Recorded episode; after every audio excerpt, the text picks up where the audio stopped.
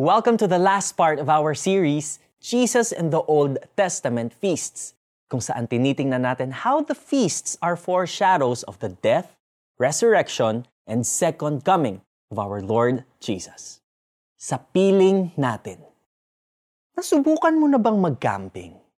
Pumunta sa isang lugar na may magandang view ng nature, magtayo ng tent, gumawa ng bonfire, magluto ng pagkain sa gitna ng nature, lumanghap ng sariwang hangin, masdan ang magandang pagsikat at paglubog ng araw.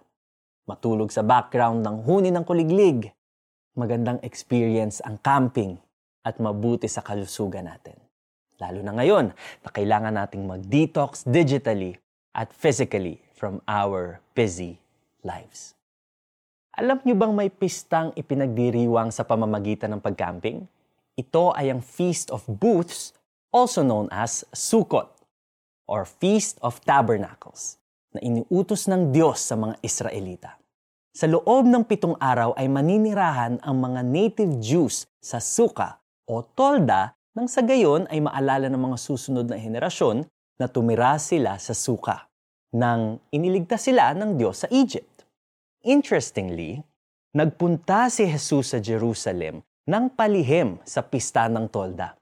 Sinabi niya sa mga tao na ang nauuhaw at mananalig sa kanya ay bibigyan ng tubig na hindi kailanman mauubos.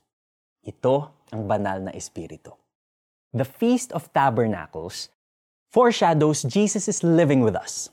Pansamantala man tayong naninirahan sa mundong ito gamit ang ating earthly bodies, sa pagtanggap natin kay Jesus Christ as our Lord and Savior, He gives us the Holy Spirit a flowing river as guarantee of our salvation. Ang ating katawan ay templo ng Holy Spirit. Ngunit darating ang panahon na muling babalik si Jesus, ang salita at maninirahan na kasama natin magpakailanman.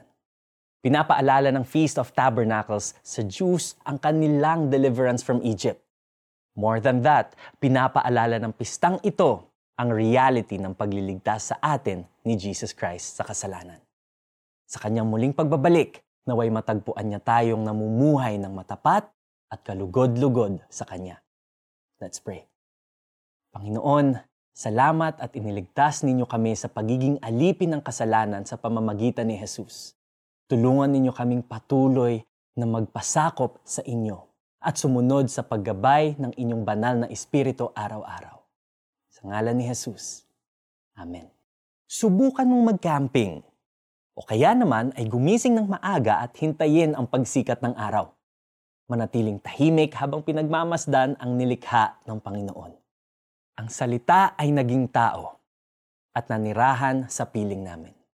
Nakita namin ang kaluwalhati ang tunay na kanya bilang kaisa-isang anak ng Ama. Siya ay puspos ng kagandahang loob at ng katotohanan.